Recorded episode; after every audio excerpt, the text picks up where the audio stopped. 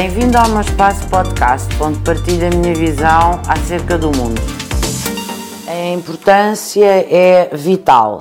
Sem leis, sem um enquadramento normativo muito claro, com normas jurídicas que eh, combatam efetivamente a corrupção e que tragam para uh, o dia a dia da vida das pessoas, das empresas, todos os, os uh, atores da sociedade, nós não teremos uma democracia plena.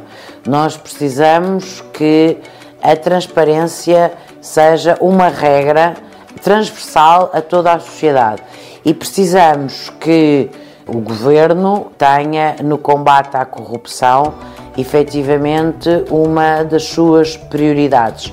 Sabemos eh, naturalmente que esta preocupação não é só uma preocupação de Portugal, mas é uma preocupação de todos os Estados-membros e de todos os organismos, como a União Europeia, as Nações Unidas e todas as organizações de âmbito regional.